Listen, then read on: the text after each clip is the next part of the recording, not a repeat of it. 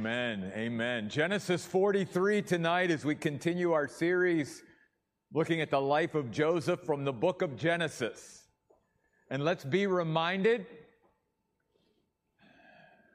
that God is doing many things at the same time. God can accomplish many different purposes at the same time. And God isn't just working through a famine. God isn't just working in a particular family. God is laying the foundation for a nation. God is laying the foundation for his chosen people here. And that's why God is taking so much time and so much effort beyond the fact that he's going to feed millions of people in Egypt. Besides the fact that he's moving his people from Canaan to Egypt, he is also, more than anything, in the business of changing hearts. He needs to change Joseph's heart and he needs to heal Joseph's wounded heart and mend it. And he also needs to change the heart of Joseph's brothers because they are going to become the 12 tribes of Israel. They're going to be the foundation of a nation. And in order to start a nation, you need a group of people who are unified, who are willing to come together to accomplish a common goal or common purpose, and those who truly care about each other and love one another and lay down their lives for one another. Well, that was certainly not the case earlier on in Joseph's life. They were disunified. They sold Joseph into slavery. They could care less about Joseph's feelings, their father's feelings, and all that. And God had to change some hearts if they were going to be the foundation of a nation. And God is still looking for that same combination today. That's the group that God looks for when He starts a church. Now, again, a nation or a church might not sustain that, but in order to start it, in order to lay the foundation, you got to start with a group of people who are willing to be unified and come together for a common goal and a common purpose and learn to work together and, and who truly care about each other and love each other and are willing to lay down their lives for each other. God's still looking for that today. And so in Genesis 43, there's some unfinished business. Because all that God accomplished that we looked at last week in Genesis 42, not there yet. Hmm. It's a process, right? We understand that. When God changes our heart, it takes time. Hearts don't change normally in the blink of an eye. It can happen, but most of the time, changed hearts take time. It's a process that we go through. And you're certainly seeing that here. And God is certainly willing to take the time and have the patience to work with people in order to change their hearts. So you'll notice at the beginning of chapter 43 that the famine has not let up. The famine is still very severe in the world, which is in a sense then going to force Jacob to reconsider his previous position. What was his previous position? We got to go back, and when we go back to Egypt to get more food, we got to take Benjamin with us. And Jacob said, No way, Benjamin, there's no way. Benjamin's gone. I've already lost one son, Joseph. And now Simeon is there in Egypt. I'm not losing anymore, especially, obviously, from Jacob's point of view, my two favorites, Joseph and Benjamin. But we all understand this too. Over time, they started looking around in their houses and started to see the grain diminish, and they started looking around and started seeing the food in the pantry getting smaller and smaller. And, and pretty soon they were looking around and there wasn't much food left. Sometimes God will use drastic measures to move people in the direction that He wants us to go. And that is certainly true here because He had some unfinished business that He needed to do in the hearts of both Joseph and his brothers and even their father Jacob and all of that. And he needed to get them to go back to Egypt once again. So you see there in chapter 43, verse 1 Now the famine was severe in the land, and when they had finished eating the grain they had brought from Egypt, their father said to them, Okay, return. Buy us a little bit more food. Now, he's not willing to let Benjamin go yet, but he's looking around going, We don't have much food left. Soon we're going to starve. So we need to go back to Egypt. Notice then in verse 3, Judah steps forward as the representative. And this is key here. You begin to see certain ones in the family step forward into leadership. We, we've certainly seen Joseph do that, right? Ascend to a, a leadership position. And now we see Judah being sort of the spokesperson, not the oldest, but the spokesperson for the group. And, Joseph, and Judah steps up here and says to his father, The man solemnly warned us, verse 3, you're not going to see his face unless basically Benjamin is there. If you send our brother with us, we'll go down and buy food. In a sense, Judah is saying, I'm not wasting my time going to Egypt when I know that if I go without Benjamin, we're not getting a thing. And remember, this is no short trip. This is a several month trip, right? But he says, If you will not send him, we won't go down there because the man said to us, You will not see my face unless your brother is with you. Israel or Jacob said, Why did you bring this trouble on me by telling the man you had one more brother? Notice something about Jacob here. He's pretty self absorbed. All he cares about is how it's affecting him, even though his family's about ready to starve. And he's blaming his sons for, in a sense, revealing the fact that they had a younger brother. So again, Judah said, Look, we weren't the ones offering this information to this ruler in Egypt. He asked us questions. And even that should have started to provide some kind of like pause or, or flag to go up in their heads. Like, why is this ruler in Egypt who could care less, you know, Egyptians could care less about Hebrews, why is this ruler in Egypt so interested in our family? And what's going on with our family? That, you know, there's that, right? So they replied, verse 7 The man questioned us thoroughly about ourselves and our family, saying, Is your father still alive? Do you have another brother? And notice what these questions were revealing too. They were revealing the yearning of Joseph's heart. Because though Joseph had been hurt by his family, he truly cared about his family. He did not want to see them starve. That's why he sent them back with the grain and the money and all of that last week. And he, he truly was hoping that, that his father was still alive, that he would get to see his father someday, and he was really hoping that he could be reunited with his brother Benjamin. Because remember, his brother Benjamin is really his own true full brother. The others are half brothers, you see, different mothers. Benjamin and Joseph are the only ones that are full brothers. Then Judah said to his father, Israel, Send the boy with me and we will go immediately. I, am willing to go, but I cannot go without Benjamin. Then we will live and not die, we and you and our little ones. And then notice what Judah does.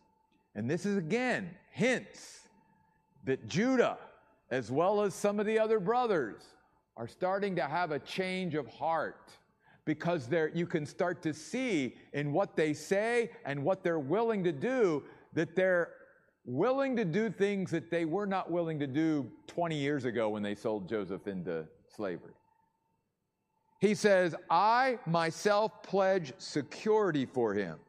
You may hold me liable. If I do not bring him back to you and place him before you, I will bear the blame before you all my life.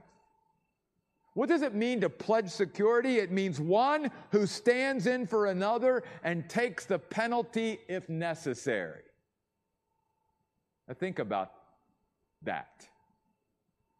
Because centuries later, there's going to come another out of the tribe of Judah who's going to ultimately do that for all of us. He's going to stand in our stead. He's going to take our penalty for us. He's going to take what you and I deserve and he's going to take it on himself. It's a beautiful picture of self sacrificial love, taking the penalty upon oneself, pledging security. And then I love the practicality of Judah in verse 10. He says, If we had not delayed, Father, we could have traveled there and back twice by now. You've just sort of been spinning here. You are hesitating. You are reluctant. We could have had food by now if you wouldn't have just been so hesitant and reluctant to move. Now God's made it to where it's a desperate situation and you've got to do something to save your family as the head of it.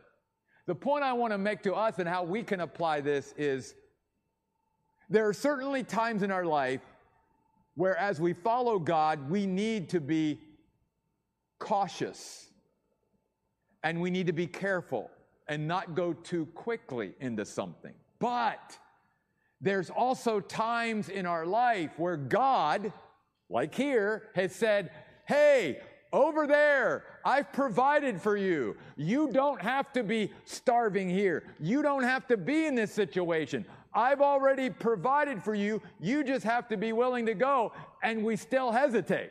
We're still reluctant, even though God says, Over there's my provision. Because many times, just like with Jacob, we can be stubborn, even though there's where the provision is, or we can be slow in, in reacting. And, and that was Jacob's issue here, you see. He was hesitating and reluctant, even though God clearly showed them, I'm providing for you. It's just in a place you don't want to go. And sometimes that's the way it is with us. It's like God's provision is, is over in this place or with this person or whatever, and He's already provided, but we're unwilling to go to the place of God's provision or go to the person that God provides for us or go to this or that, that area where God says, I've already provided for you. You're just stuck. Move. Go. And that's what Judah is trying to get his father to see.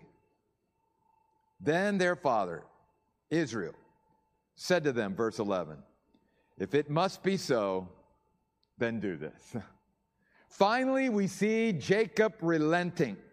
And he sets forth a plan and prays to God for God's mercy and protect, protection. He is finally placing his hope and trust in God. But also notice this Putting our trust in God doesn't mean that we should not do our part.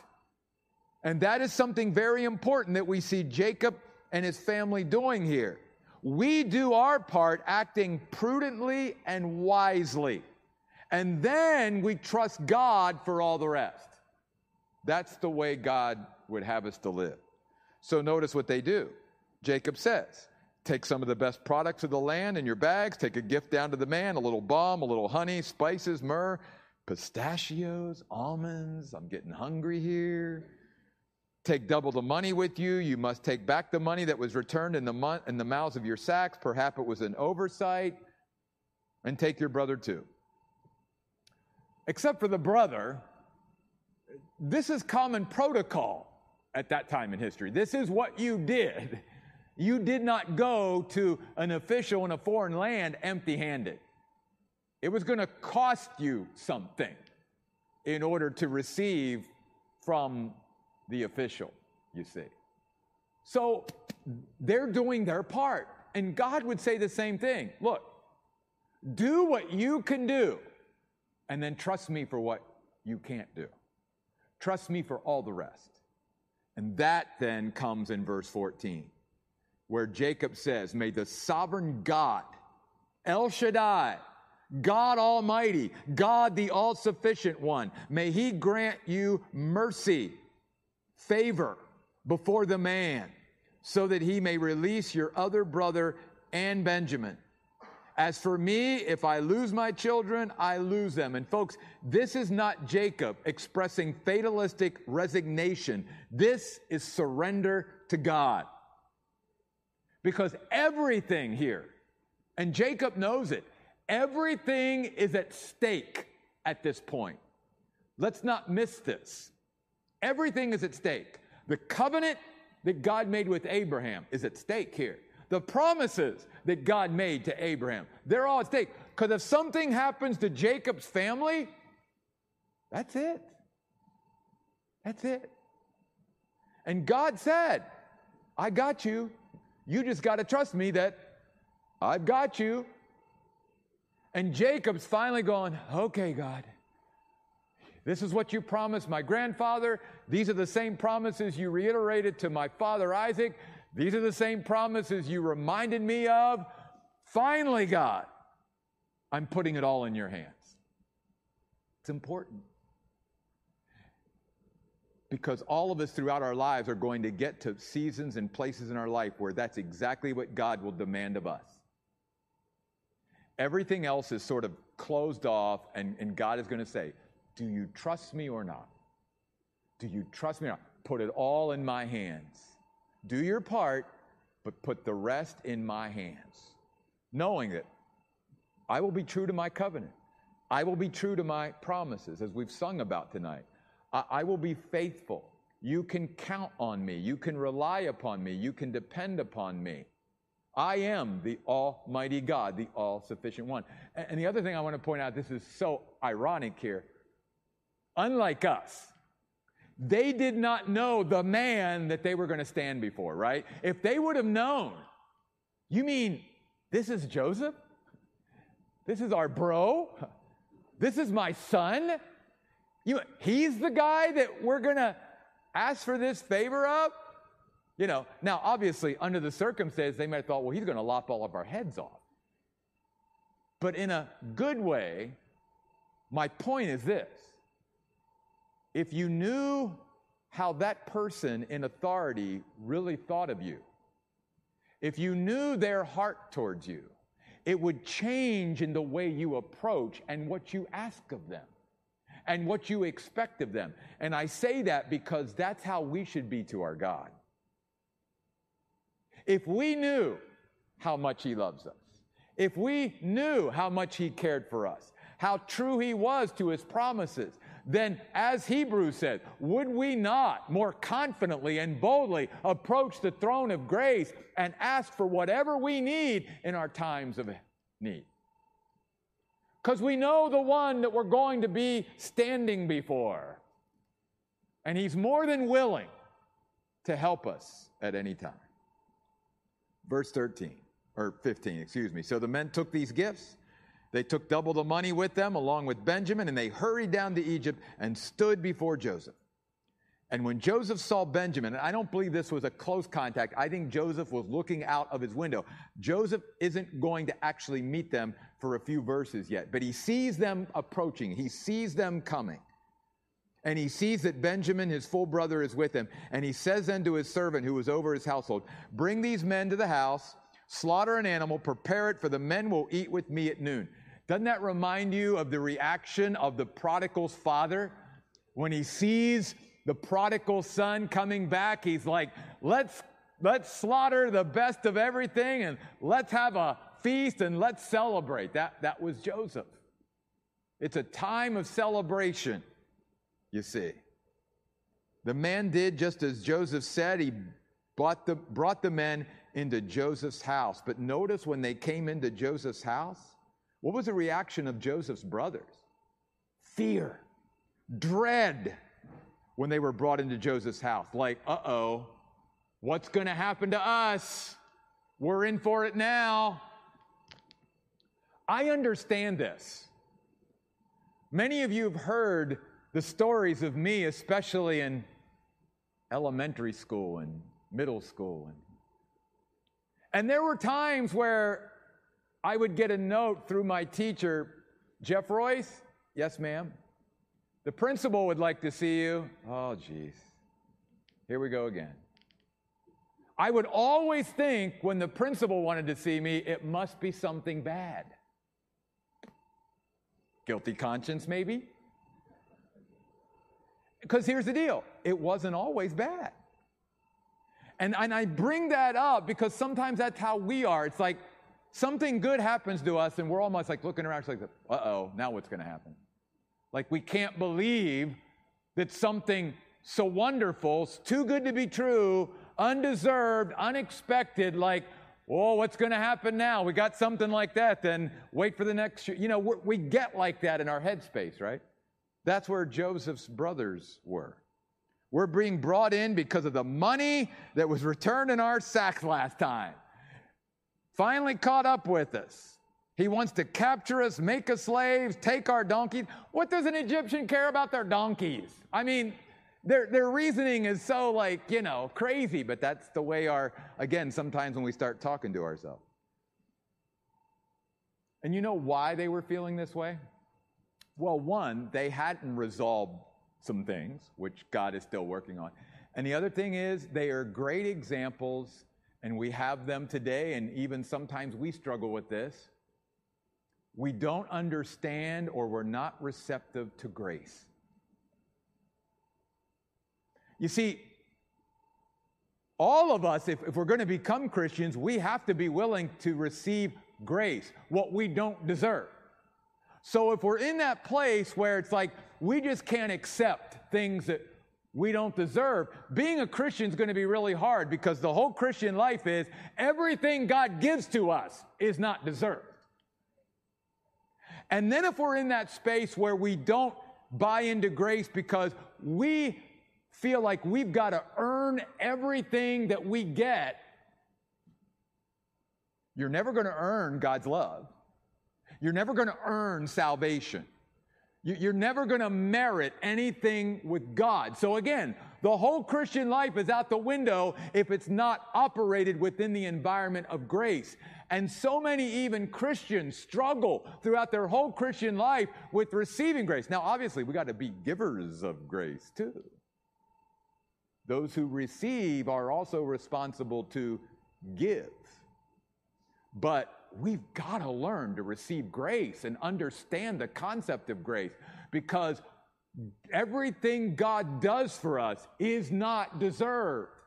And if we're not willing to receive it and we feel unworthy of it, then we're going to miss out on many things that God wants to bless us with because somehow we think I got to work for that. I got to earn that. I got to merit that. And that's where these men were. Part of why you're going to see a celebration at the end of this chapter, part of it, is not just because of the reunion that's taking place here. It's because in an environment of grace, there's joy in an environment of legalism and law and rules, the joy is sucked out of churches, sucked out of lives, sucked out of rooms. In an environment of grace where we recognize grace, where we recognize that we've been given grace and granted grace, and we live in grace and we breathe grace, and all of that, there is joy and there is celebration because it cultivates this heart of gratefulness and thanksgiving because we realize that all we have and all that we will ever have is totally undeserved, but thank you, God, for it anyway.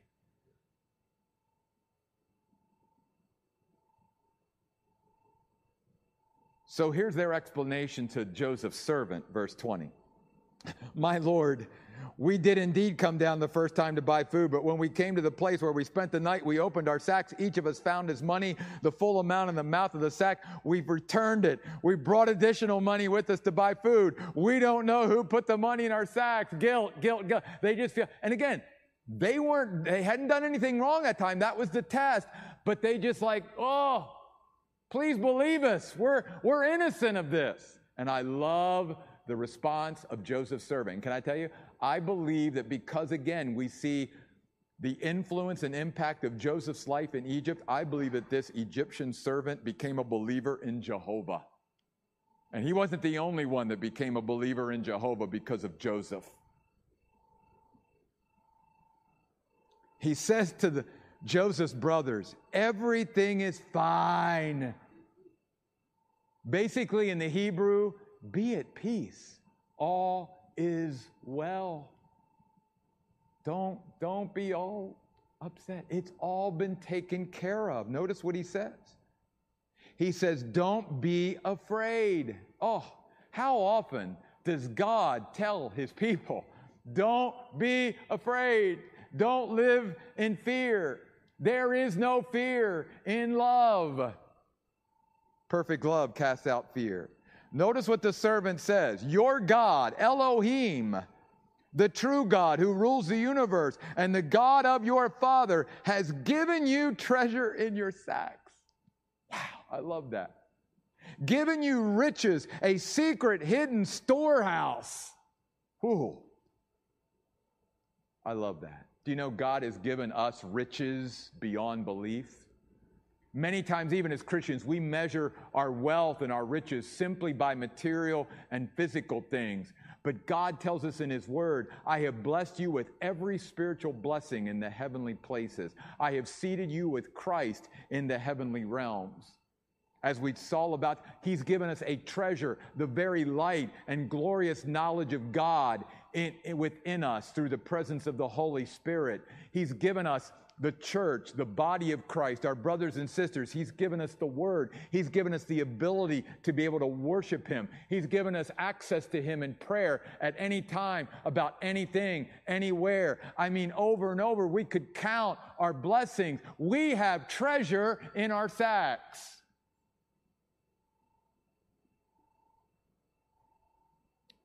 The servant said, I had your money. And then after that, he releases Simeon to them. And I'm sure that was a great reunion there. That Simeon, who had been in prison now for a while, at least several months, now was reunited with his brothers. Verse 24 the servant in charge brought the men into Joseph's house, treating them like royalty. He gave them water, washed their feet, gave food to their donkeys, got their gifts ready for Joseph's arrival at noon, and they heard that they were going to have a meal there. Can you imagine?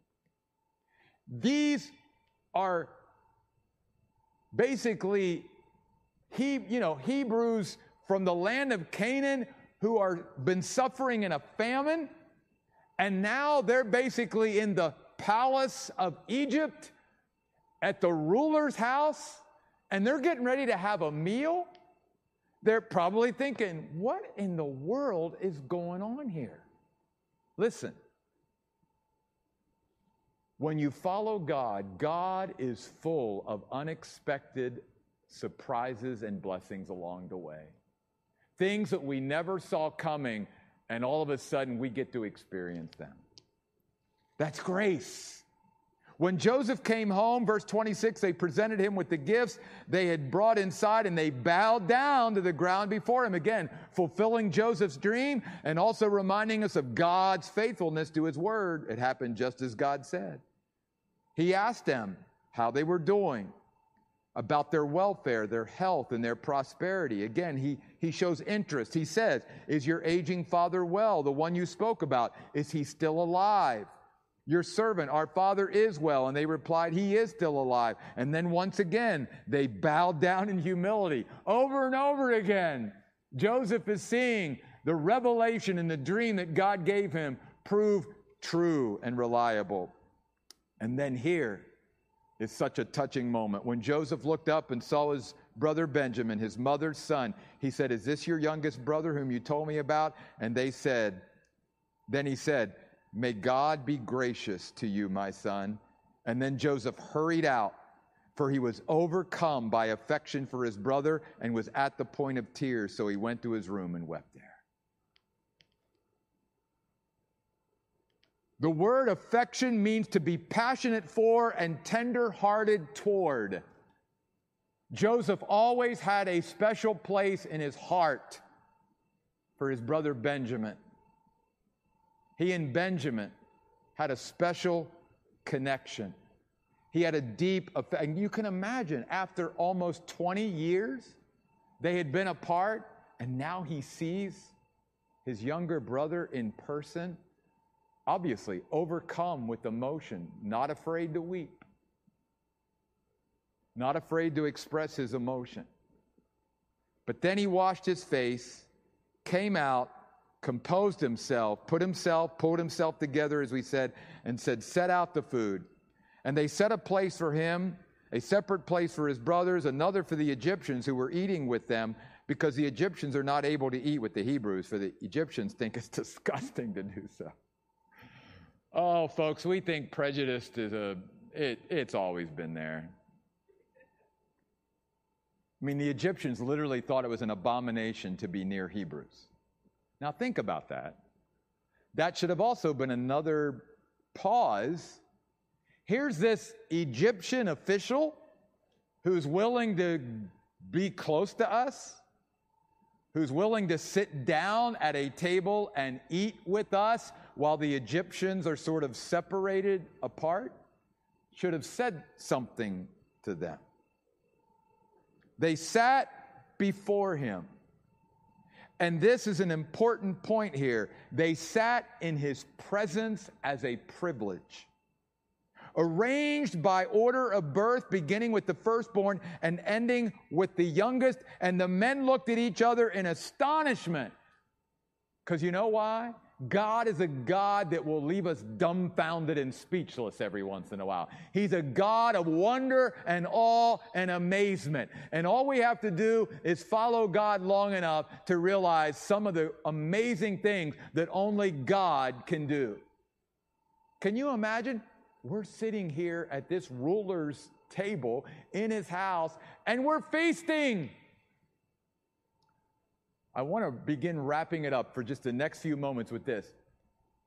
When you study the life of Joseph, remember that Joseph's life portrays a type of Christ in many ways. He provided. And here he is opening up his table. And he's inviting his brothers who don't deserve humanly to eat at his table. They don't deserve his kindness. They don't deserve his goodness. They don't deserve all that he's done for them. And yet he's invited them to sit at their table. And what a privilege it is. And I want you to think then t- future, because this is also a beautiful picture of one day Jesus himself is going to sit with each of us at the table in glory and sit down and eat with us. He's even going to serve us. Wow, what a privilege. And every day, you and I have the privilege of sitting down at the king's table and feasting. Because, like what was going on in the world, what the world offers to us today will only leave us famished. We will never be fulfilled and satisfied by what the world offers us. But when we're willing to sit down at our table before the Lord in His presence, and what a privilege it is, He will feed us like no one or nothing else can, and we will be satisfied and fulfilled like nothing else can do for us. And that's what Joseph's brothers were experiencing. Can you imagine? They were probably thinking, what did we do to deserve the honor of sitting here with basically the ruler of the world? I mean, only Pharaoh was greater, but Pharaoh at this point, and Pharaoh even says it, he was just sort of a figurehead. Joseph was running the show in Egypt, he was the ruler. So they were sitting before the ruler, for all practical purposes, of the world. These are 12 Canaanite Hebrews who have now went from famine to a feast through the grace of God. Question for you. Who's the greatest person you ever shared, shared a meal with in your life up to this point?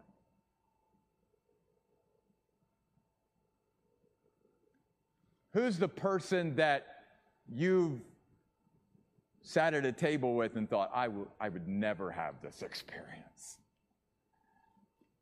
That's where Joseph's brothers are. And they're just dumbfounded. Like, wow, what did I do to deserve such a blessing? He gave them portions of food, though, that he set before them. But notice what he did. Another little test. I'm going to give my brother Benjamin five times more food than the rest of them. Because I want to see. They resented me. They resented the favor that my father showed me. I want to see if I show my brother Benjamin favor, are they going to resent him like they resented me? Doesn't look like it. In fact, notice they pretty much kept drinking and partying until they had too much to drink, and the Bible says they all got drunk. Now, I'm not condoning that in any way.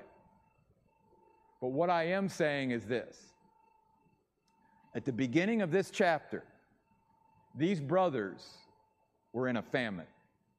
And by the end of this chapter, through the grace of God and through God working through someone like Joseph who received God's grace and therefore gave God's grace back, they're now feasting. From a famine to a feast. And God wants us to understand the same thing. Instead of